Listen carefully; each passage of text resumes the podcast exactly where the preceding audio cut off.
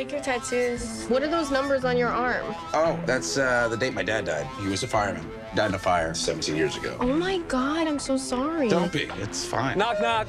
Who's there? Not your dad.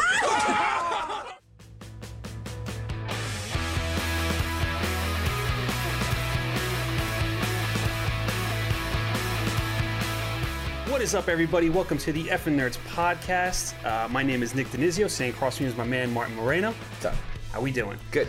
Uh, we're gonna jump right into this. Today we are reviewing The King of Staten Island. Just premiered on digital on demand, and we watched it yesterday. So we did. Part one of our double feature. Part one of our double feature yesterday, which was really exciting. We hadn't had one in a really long time, and it was kind of the first day to really get excited for new releases, yeah. which we haven't had since like March. yeah. Yeah. like you said, the last double feature we did we uh, we did was I believe uh, way back in onward. Yes. Which was a great double feature. Great double feature. Yeah. So Um, so kicking it right into it, uh, King of Staten Island. Um, what were some of the things that you really like enjoyed about the movie? some of the things that I enjoyed about the movie were definitely the performances. I know going into the film there was a lot of uh, a lot of sort of positive word of mouth regarding Bill Burr's performance, regarding Pete Davidson's performance, and I agree. I think they did a great job, um, especially Bill Burr, uh, because I think the only thing I've seen him act in other than this was The Mandalorian, season one, episode six. Right. And there were moments in The Mandalorian when I was like, Ugh. Yeah. But um, but he really he really did great in the movie, and he pretty much showed off what he could do. Um, other than that, obviously, Marisa Tomei is a fucking stud. Yeah. And I was reading something about her last night that she was saying how she's more keen to kind of take these more mom roles. And the role, her role in, in The King of Staten Island, you can make the argument that it's low key like the heart of the movie, definitely the glue of the movie, what kind of holds everything together. But um, but just I thought she that sort of mom role, so to speak, that she that she portrayed. I thought she did an, an amazing job. But to me, the MVP, the standout of the movie was Bel Powley's uh, Kelsey, the character Kelsey. I thought she was incredible. I thought she brought like a really lighthearted, sort of fun sense of humor to the screen every time she was on and um and i just i was really taken by her and something else which is crazy is that she's from england i don't know if you if you know that I didn't know that. No. yeah i was reading some i was uh, listening to some of her interviews last night from just in general and uh, because I'm not too from, I think the only other thing that I know her from was uh, White Boy Rick, but I did not like that movie, so I kind of, I think I just kind of Blocked it out, yeah. blocked it out of my head, so I don't really remember her, uh, Right. in her performance that much. Um, Wait, so she has like a like in her interviews, does she have like an accent? yeah. Wow. Yeah, like it's so the fact that she was able to like when you listen to her talk and then you watch this movie, like the fact that she was able to flip that switch and really embody the sort of Staten Island girl persona, like Right. it's just kudos to her and just I think she's gonna be a star. Like I think it's we're gonna see a lot of her moving forward. But uh other than that, I think some of the interactions that we got in the later on in the movie Mm-hmm. is also like a big standout. Some of the engagement, some of the character interactions, and yeah, those sort of things that kind of stood out to me. Nice. Um, well, it's funny with with Bel Powley. Like, if, if you've been to Staten Island or you know somebody from Staten Island, you know that she nailed that. Mm-hmm. Oh, yeah, accent. that's what I'm saying. Like, It's it was like- Mm-hmm. dead on, and I think that's one of the things that I also really enjoyed about this movie. Um, is is there is a level of authenticity to the whole thing, and I think what they did was there are certain scenes with characters where they actually used real people from Staten Island, like not actors that were just in the movie to be a part of it, and that just helps kind of just really like build out this whole like you know it gives you this more you know experience of being in Staten Island. Um, And I think also another like a testament to that also as well is because I believe there's almost like a biography, a kind of like a personal story of Pete Davidson. yeah, it's a bit of a loose a loose biography. So you can kind of add some of that sensitivity to that Mm-hmm. to that whole notion. and that was the other interesting too because this is um you know this is obviously from uh, Judd Apatow and the script was written by Apatow, um, Pete Davidson, and Dave Sirus. You know they all contribute to the script, and this was kind of a thing where they looked at it as if this was P- this this would have been Pete's life had he not gone into comedy. That was kind of the the trajectory they were taking with it. Is that if he had not found stand up comedy, where he might have like gone or where he might have ended up at you know the at the age of twenty Um, so it was really interesting to Is that look at it. he is? I don't know if that's if that's his actual age. I know he's still really young. He got on SNL like when he was like 18. Yeah, that I know. And that was like, yes, actually, that might make sense. Yeah, so He might, that might be age appropriate. Um, but it was interesting to look at it from that aspect. and and yeah, I think the the biggest thing about this movie is the performances. Uh, like you said with Bill Burr, Bill Burr is great in this movie. Mm-hmm. He, uh, you know, and I'm a big fan of like his stand up, and he's been in things like Breaking Bad. Oh yeah, and- you're a big Bill Burr slut. yeah, absolutely. And you know, to see him, you know, it's it's not a role where he has to, um, you know, be anything more than what he's used to playing, but he just does it so well here, and he brings like a, a much, um, he bring he actually does bring a lot more.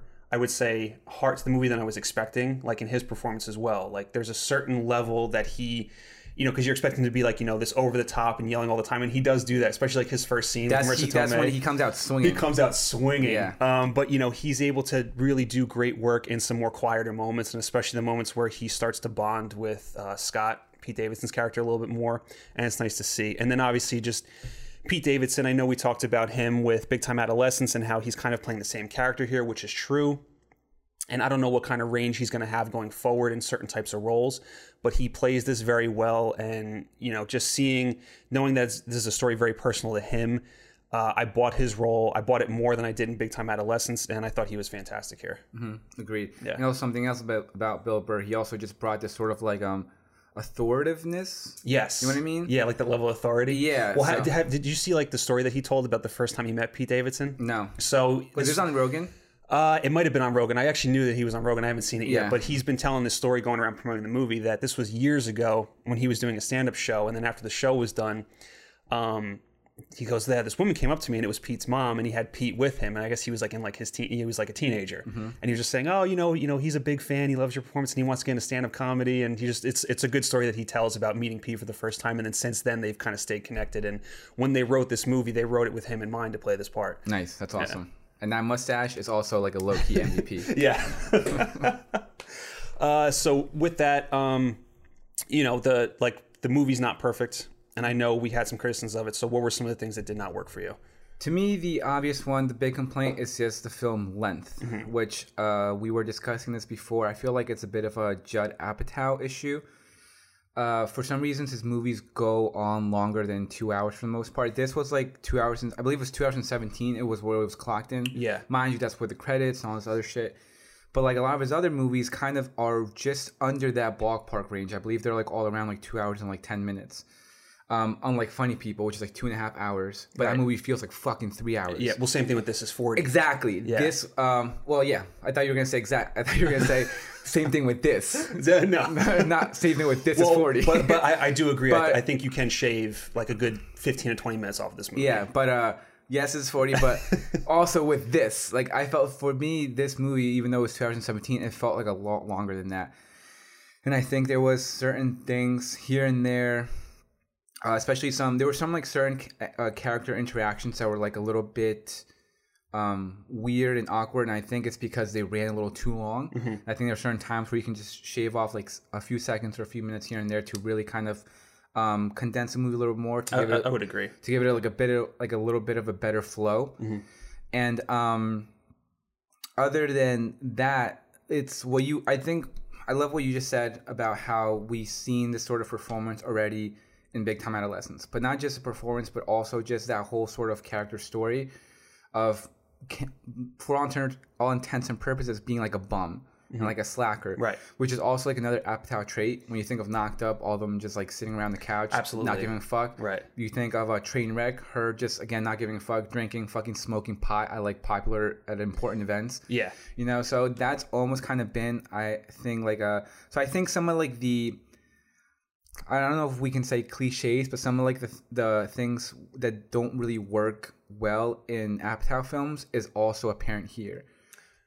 Right. Well, uh, well, no, I would also I, I would agree with you in just the fact that it's stuff that we've seen before. Mm-hmm. You know what I mean? Like where where it where for me like it works in Knocked Up, it it gets uh, it gets tired here. You know what I mean? tired. Like like it gets like some like there's certain moments where I feel like uh you know without getting it too too into like how the structure of the movie is um there, there's there's moments where it's like I've, I've you know you watch a scene you see how his character is and then you see and then I feel like you get that same exact scene of you know like a little bit later into the movie and then it happens again and it's like I get it he's a bum he's a slacker let's progress now It gets you a know little what I mean? exhausting. it does get a little exhausting, and it also creates sort of awkward moments. And then it's also moments where he's just trying to be that person, like that character is is hitting it at you again. Mm-hmm. So you're just like, you're like, oh. But and aside from that, the fact that we kind of seen this in Ap- Apatow films, we've also seen this not too long ago in Big Time Adolescence. So that whole notion of him with his friends being a bum, not caring, um, saying stupid shit, like we literally just saw that, Right. Like in about what, like a month or two ago, Right. So the fact that I'm getting something again from Pete Davidson, like a very similar vibe, very similar sort of theme um, that had just gotten not too long ago, that also takes a little bit, a little bit of the excitement away. Yeah. But uh, that's kind of like my like my big complaints that I've had from the movie. But yeah, I do agree with you. I think this movie could have benefited from just a little bit more editing. But for whatever reason, that just seems to be Apatow. The, the other thing I wanted to ask you too was like the, the structure of the movie is very erratic. Like it doesn't find its focus until maybe about halfway through, like really like settle in and finds focus. Do you think that that was supposed to be? Maybe I'm giving them too much credit, but was that supposed to be a reflection of Pete Davidson's character in general? Just his unfocusedness, just in life, and that's why the movie is somewhat like erratic, like just jumping from thing to thing and Kind of like being all over the place. being all over the place. Yeah, like I wonder if that was meant to be kind of a and then reflection later on of life, aka later on in the movie, it kind right. of finds it kind of finds its way a little I bit. don't know. That's a good question. Interesting way to look at it. If we ever if we ever interview Pete Davidson, we'll give him we'll ask, we'll ask him. him. Yeah, yeah. Um, And then the other thing I would say about it is that this is me going back to kind of a positive is the movie gets better as it goes along, and I think that that's kind of important for not really important, but it's just like it, it's it's with comedies, you know. Usually, like it usually gets lost in the third act. It becomes less funny, and even though I don't consider this to be a comedy, it's more of a drama.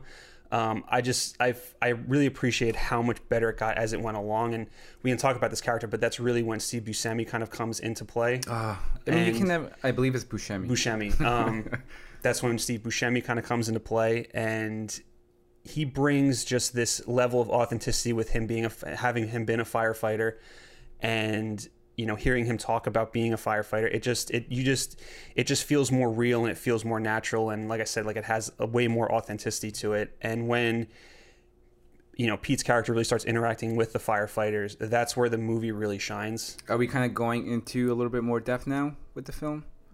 Yes, Okay, all right. So, all right, we're just gonna go into a little more, not crazy spoiler talk, but we're gonna Right. go into a little bit more depth. Just to add to that, um, Steve Buscemi's history with Michael Bay, all those explosions, yes. probably also adds a little bit of authenticity, authenticity to it. Yeah, probably, probably.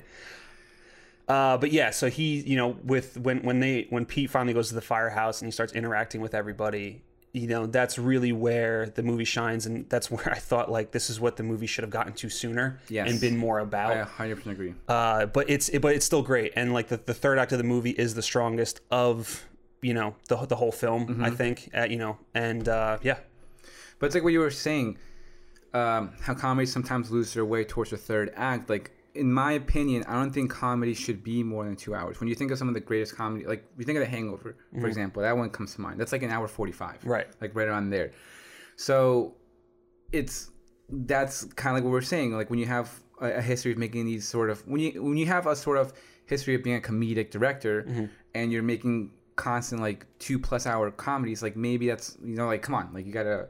But that's the thing too is that like you know this this is more of a dramedy than it is a comedy. I agree. But you know to, to your point though, it's like if you're going to have the runtime go that long, make sure that it's not filled with repetitiveness because this movie has a lot of repetitiveness to it. And we're not saying that a two-hour comedy can't work. Right. I mean, it definitely could work, but we're just, you know, pretty much just um. you just got to make sure the story, you know, fits it. You know? Exactly, and yeah, I agree. I I agree with you. That that was like my my kind of issues going on. Like for some, for, for example, even though like the the discussion that he has with the sister in her room before she leaves, even though it's like a nice touching moment, it's like you could have just you could have just ended that like half. Like you could have cut that discussion in half. I agree. Uh, another one, like the jail scene when he goes to visit his buddy in jail. Not to talk about what happens, but like something happens in in that scene that results like in a good laugh, like in a fun moment. But again, like maybe these are things that you can do in like the special features as deleted scenes, you know, that we can go watch and enjoy.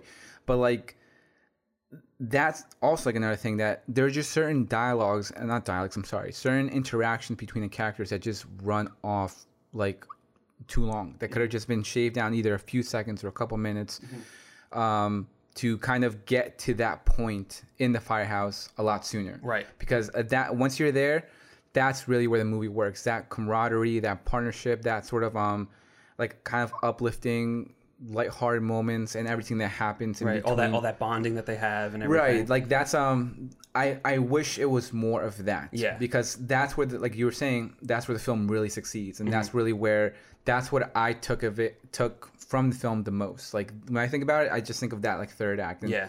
I just wish uh, leading up to it Mm-hmm. could have been done a little better. But I would I would say that it's better that it was that way and not the other way around. Uh, yeah, That started off good and then got progressively worse. Yeah. You know, it's always like to me like Pick I'll, your poison. I'll always I'll, I'll always give a movie a pass if it if it nails its ending. You know what I mean? Like I'll always forgive some of its faults one thousand agree percent if it's able to nail its ending, and I think Mm-hmm. that this movie nailed its ending. And also, I will give this movie a good score just because it features two Kid Cudi songs.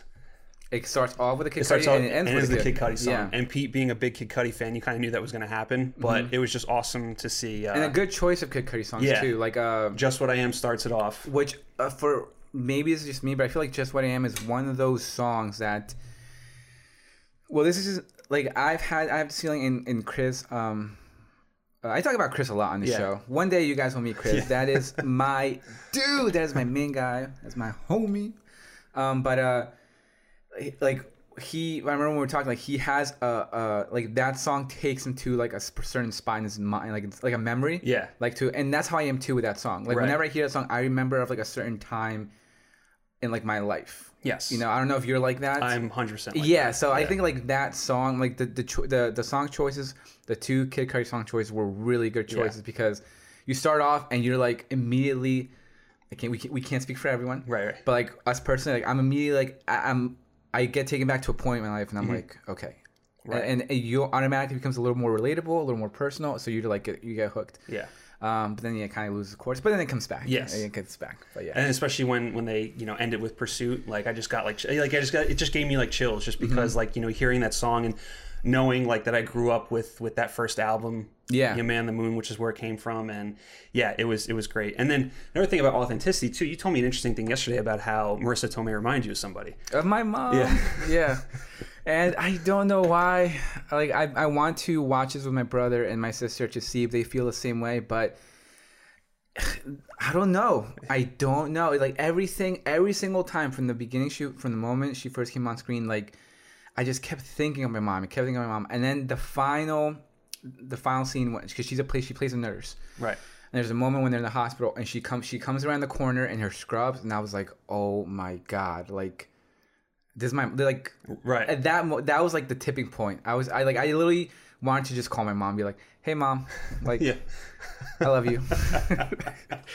but yeah, I, I don't know what it is. Yeah. I, I don't know what it is. I don't know if it reminded you of your mom at all, but for some reason it was just like it really it really like worked with me. well and it's also too just because Marisa Tomei is such she's such a veteran at this point yeah. like so when she just comes in you just know she's gonna crush whatever role she's doing Mhm. And she was she was amazing. yeah she was amazing We all we can't get enough of Aunt May. Yeah, yeah.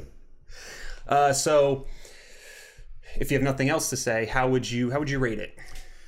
How would I score it? Yeah. Well, when we were when we finished up, um, because you know me, I don't look at Rotten Tomato scores. Yeah, I I know me. I know that if I know a score, I'm going to be a little influenced by it, and I'm going to go into the movie looking for why it's good or why it's bad, and I'm not going to be able to like enjoy the movie. So I try to like stay clear of that. So we looked after the movie was done.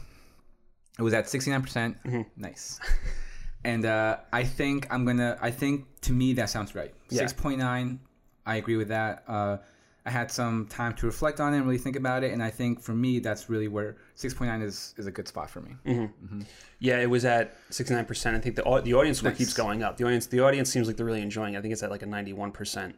Yeah, which I would, which I understand why Yeah, we were saying. I think pe- I think well, and I, and I think it's just because people are connecting with it on a personal level. Like I've seen some people talk about it.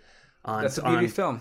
Yeah, it's subjective. Like for me, like we were like I was just thinking about Marisa Tomei. Like Yeah. I'm like, why is this hitting me so Yes. hard? I don't know, but but yeah, that's great.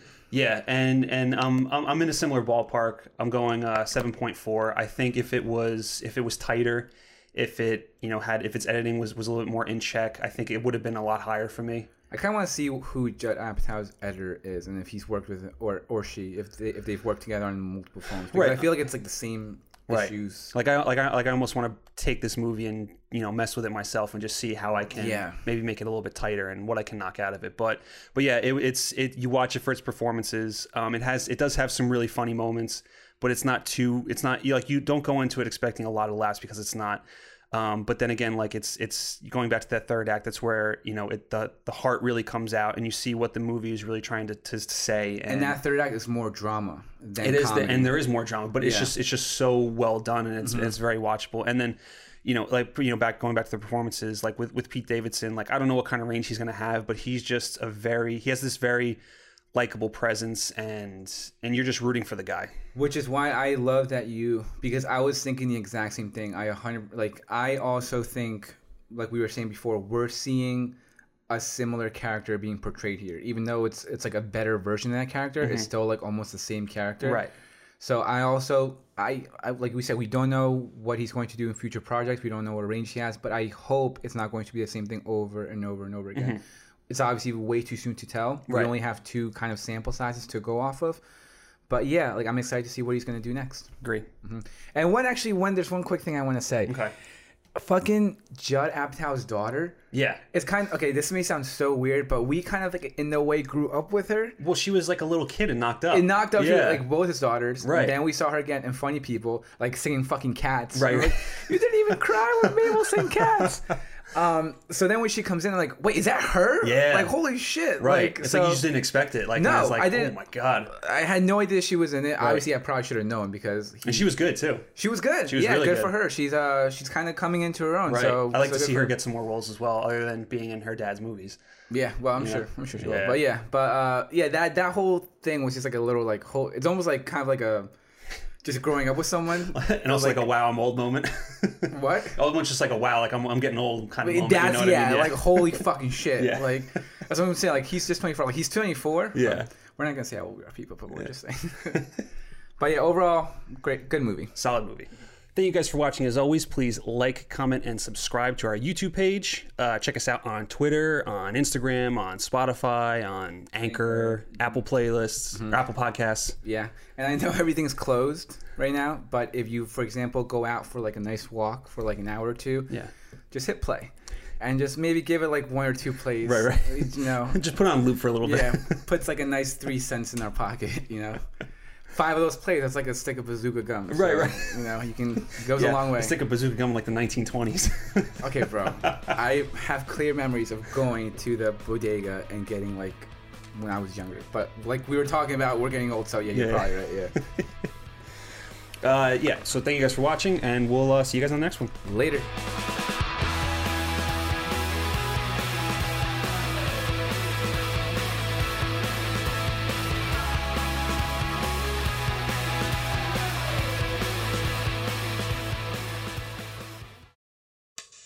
GI. Is it fair to serve more than the white Americans that sent you here? Nothing is more confused than to be ordered into a war to die without the faintest idea of what's going on. I dedicate this next record to the soul brothers of the 1st Infantry Divisions. Be safe.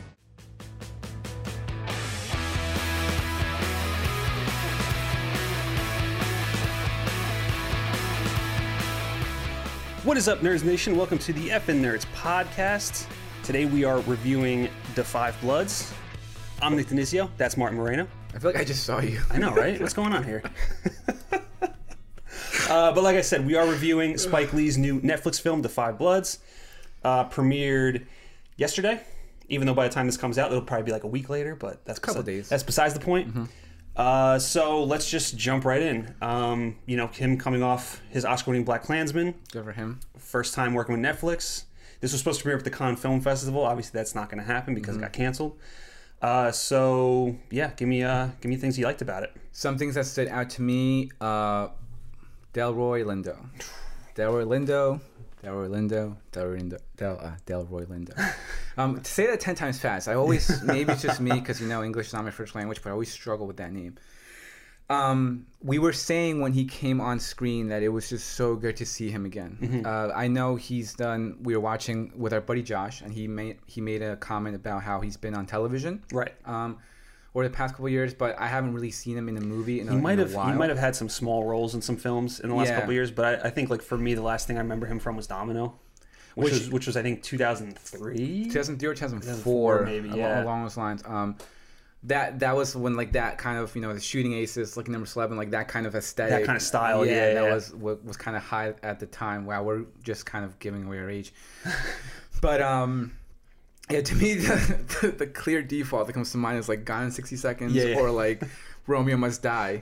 That's like the one, two, like that always kind of come into my head. But seeing him back and just seeing him like oh my god like he was so great in this movie i think it was um the the the, the, term, the term you know oscar worthy cat oscar worthy performance gets thrown around a lot and i think this definitely falls into that um other than his performance i don't really have anything else to say that's really about it Um, I would I would agree with you. Uh, Delroy Lindo is absolutely fantastic in this movie, and it's really nice to see him get a role that he can just like sink his teeth into and just like crush it. Um, you know, because he like from the things I remember him from, uh, you know, like you said, Gone sixty seconds, Domino, uh, going all the way back to like.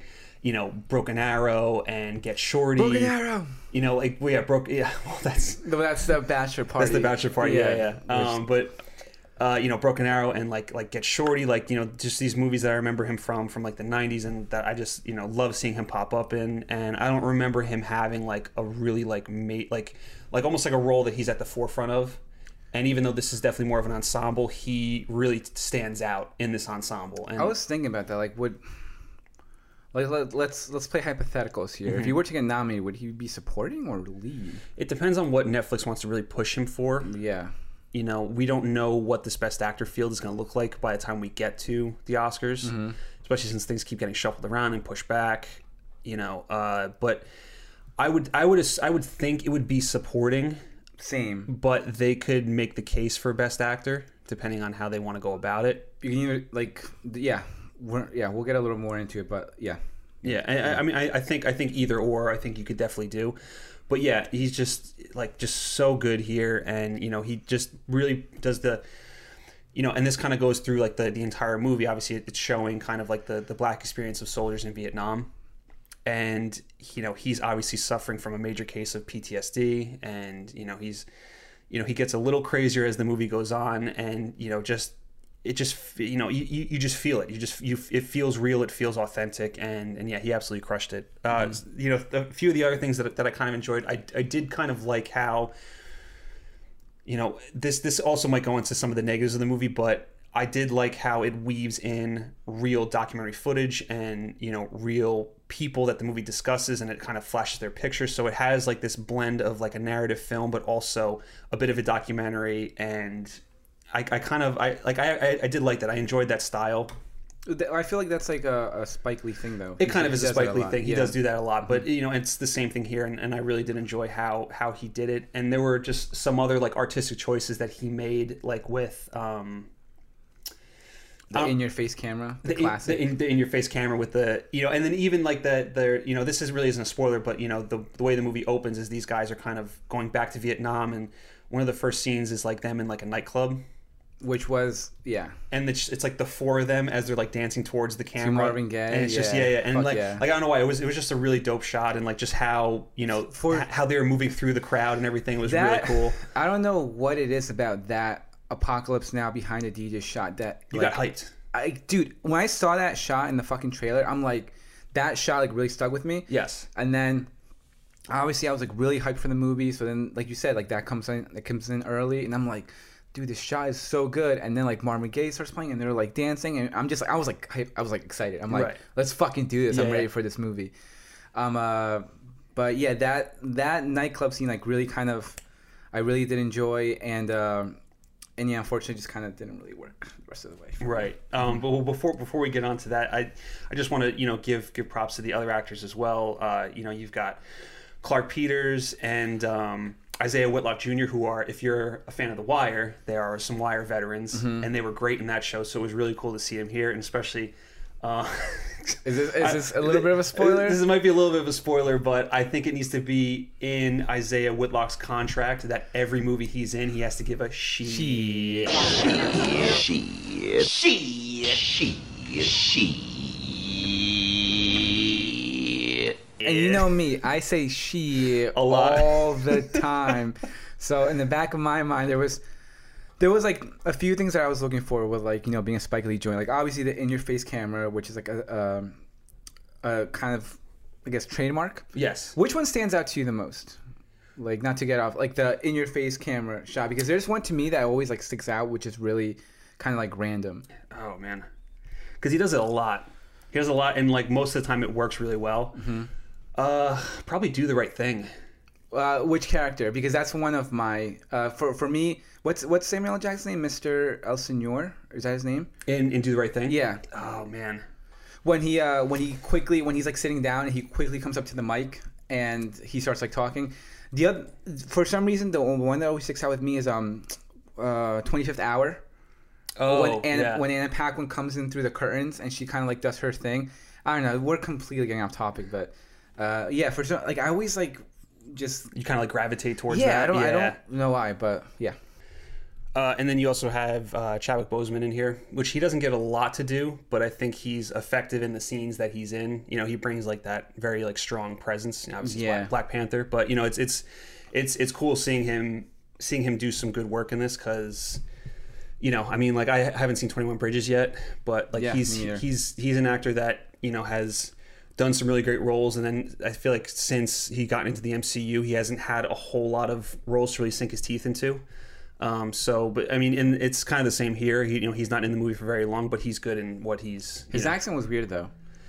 Uh, just for me, like there were moments where it was like T'Challa accent, and then moments where it was like not, and then moments where it was like Southern. Mm-hmm. I was like, It's kind of hard to pinpoint. Yeah, what he was was like- going for. Yeah, but yeah, but he was good. Yeah, he was- And there's he- that one great shot of him, uh, sitting on that throne. I guess. Oh, yeah, yeah. Was, it was such a great shot. yeah, it was a cool shot.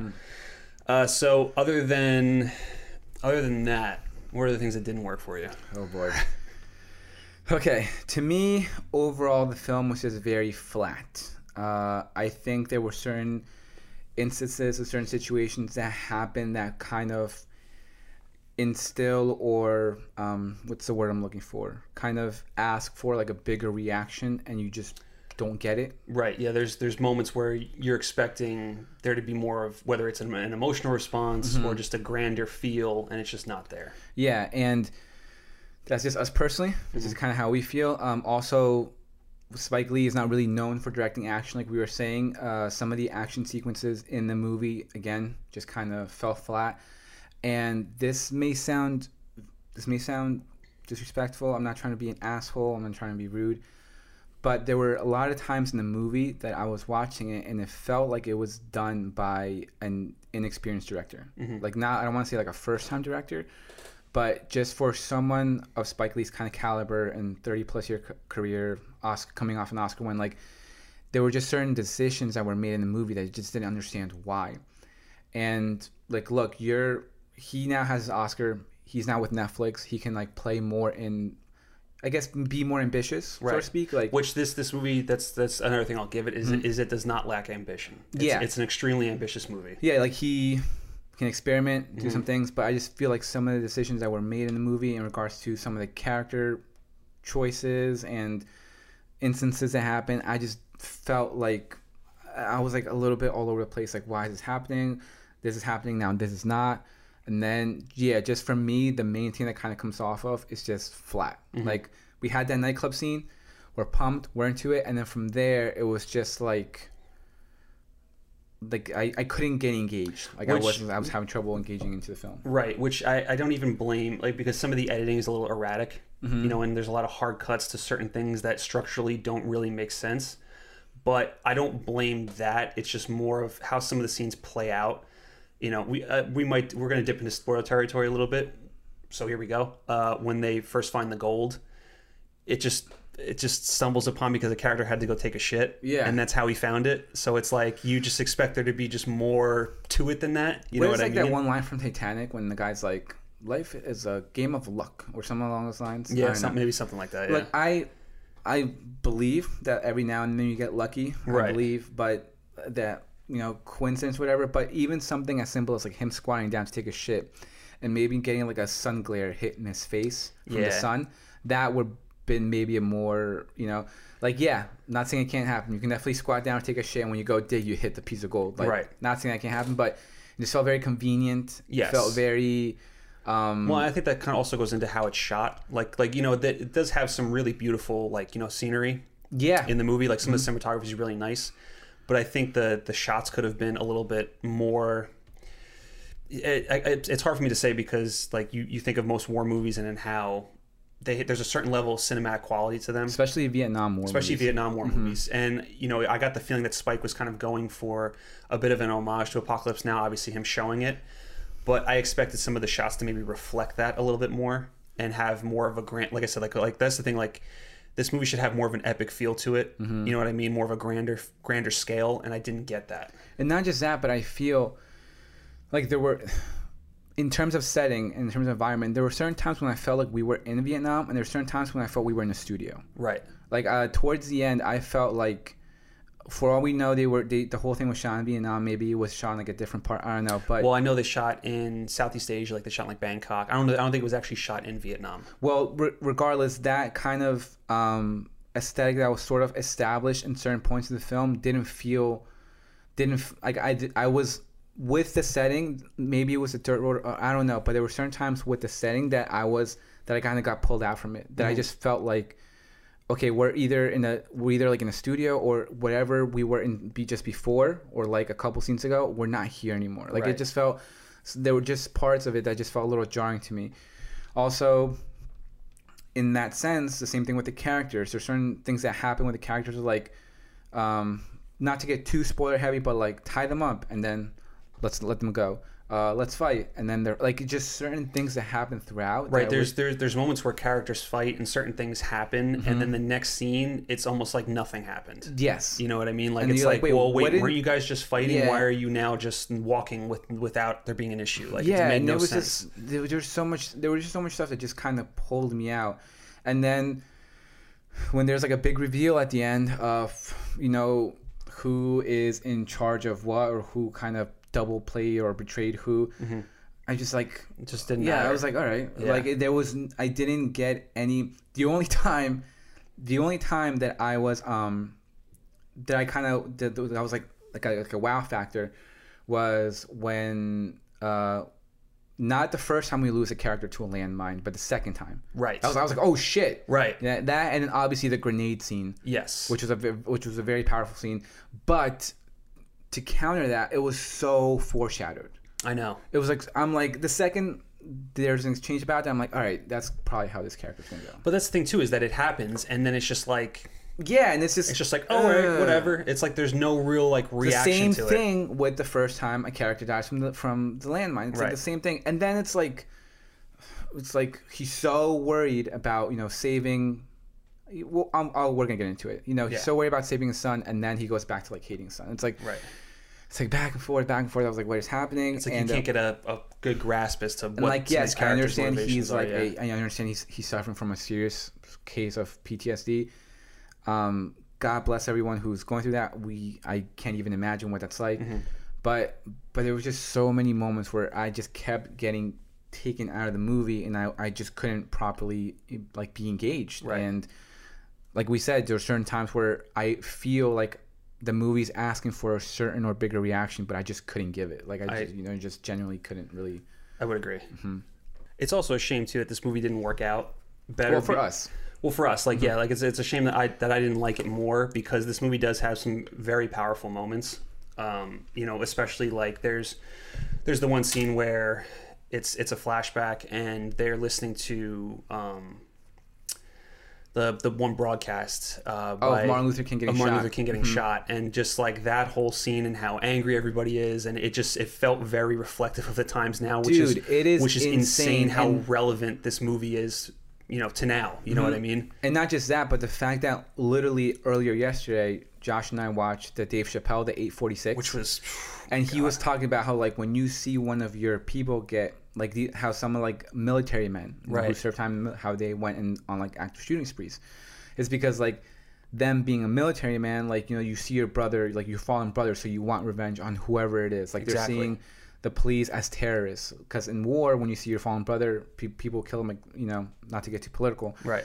but to see that exact moment in this movie and just other things that happen towards the end that are so reflective of what's going on today is like It's insane. it's insane. Yeah. It is fucking insane. And like Which I have to give the movie credit for that, as as to how like obviously you look you don't want to go into the movie you obviously want to make a point Yeah. about like you know from spike is always like that like, Mm-hmm. again spike lee i'm not gonna call him his name. i don't know him like that but uh mr lee Mr. uh, Lee. he, he that's that, that's him you know he's he's he likes to um think of like malcolm x yeah. Oh, he's he's Black always done that. Yes. So, but you never want to go into it and be like, I want. You, I, I would imagine he doesn't want it to be more reflective, based off of what's going on now. Like Mm-hmm. he wants to be impactful, but like, you know, you, you just. I don't know how to really like properly say this. I just. You, I just imagine that he wouldn't want it to be this way. You know, like in regards to everything that's happening. Mm-hmm. Like. I'm trying to think of how to say this because it's tough. Because what's going on right now is so fucked up. I know. But I would just, I don't know. Like, yes, he's he's trying to like relay a message, but the fact that it's so Like relevant. relevant, mm-hmm. like you almost don't want it to be so relevant. Yes. Like now, well, that's the thing too, because in movies, it's like you know you want a certain level of escapism. yeah. From- thank you. from- Nick. yes, from the- that's, that's that's Yeah, That's from, it. from like the things that are going on today, and like the the fact that this movie deals with Vietnam and Mm-hmm. like you know the you know these these soldiers' experiences in Vietnam and what they went through and you know how they were fighting for a country that didn't you know respect them and love them. You know what I mean? And Mm-hmm. how they came back and they were hated and just going through all of that and then to to have to be just we're we're still in the same spot. It feels like we're still in the same dealing with the same shit. And it's just, it just, it, it feels wrong. It, it, does, just, it yeah. feels wrong and and like you know that's that's the even though i didn't like the movie like the message is not any less powerful the message in this movie is very powerful in what it deals with and what it talks about and it's and almost and more power with the unfortunate situation. with the unfortunate situation that we're in now Yeah. and it's in you know going back it's it's just it's scary how relevant this this this movie is Mm-hmm. to today in dealing with vietnam But I think what you said is perfect because like you want to the escape the escapism fact of films and movies. I think it's it's one of my favorite things about it. How you can just kind of disappear into this world for like ninety minutes, however long it is, whether short film, whatever, and you know just disappear into this world, enjoy the magic, and then you know just kind of separate from it. But we're almost not escaping because Right. Mm-hmm. we're literally living some of the stuff's going on now, and it's just kind of it's just it's insane. yeah uh, and then uh, i'm trying to think if there's anything else i want to say about this um Oh, uh, yeah, and that was that was the other thing is like it for you know the with the message he's trying to convey. It's it's also steeped in like it, it's it's almost like like it reminds me a lot, and we were talking about this yesterday. Reminds me a lot of of Bacurau that we saw at TIFF, Oh my fucking god. which is a movie that we did not like at all. But it and and don't get me wrong, this movie's a lot better than that. But it's the same kind of thing as where it deals with these very relevant and um, you know important political issues, but it kind of submerges them in like this B movie genre feel. Because like it's like you said, like it has like some of the scenes like. You wouldn't think Spike directed because Spike is a veteran, but Right. it makes me wonder if he was going for this sort of like B movie kind of feel to it, in terms of like the genre, like That's these funny old that you mentioned that because what I was referring to in settings, Mm-hmm. I've like um, this is completely irrelevant, but uh, some like the CW shows, Right. A lot of them film film in Canada, Yeah. and there, for example, Arrow.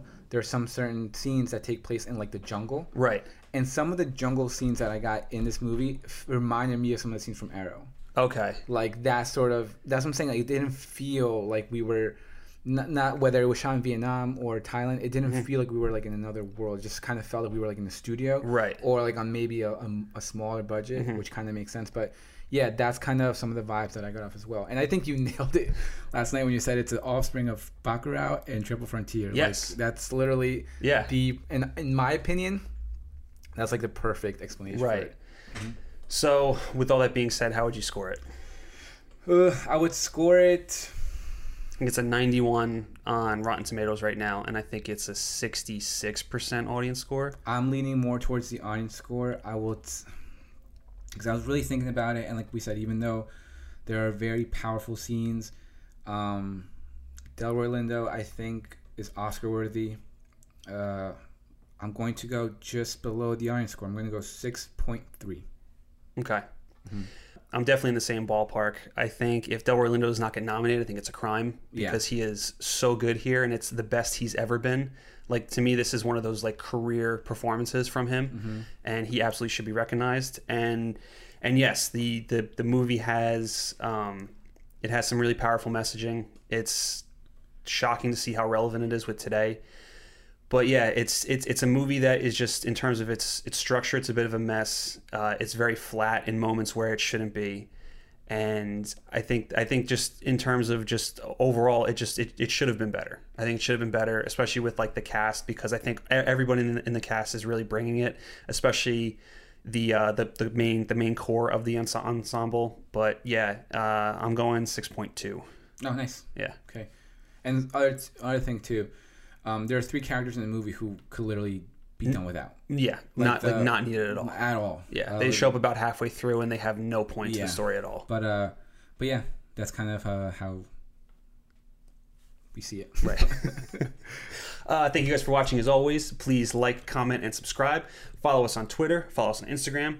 Follow us on Spotify, Anchor. Anchor, Give us Apple. Podcasts. Uh, you know, if you're gonna go out for a nice walk, hit a play button, let it repeat. Give us a call. I feel like I just said this. Yeah, like, yeah. Did you just say this? I don't know. We, we said in our last review, but that was a while back. That was a while back, yeah, yeah. back. but uh, thank you all for listening and be good to each other.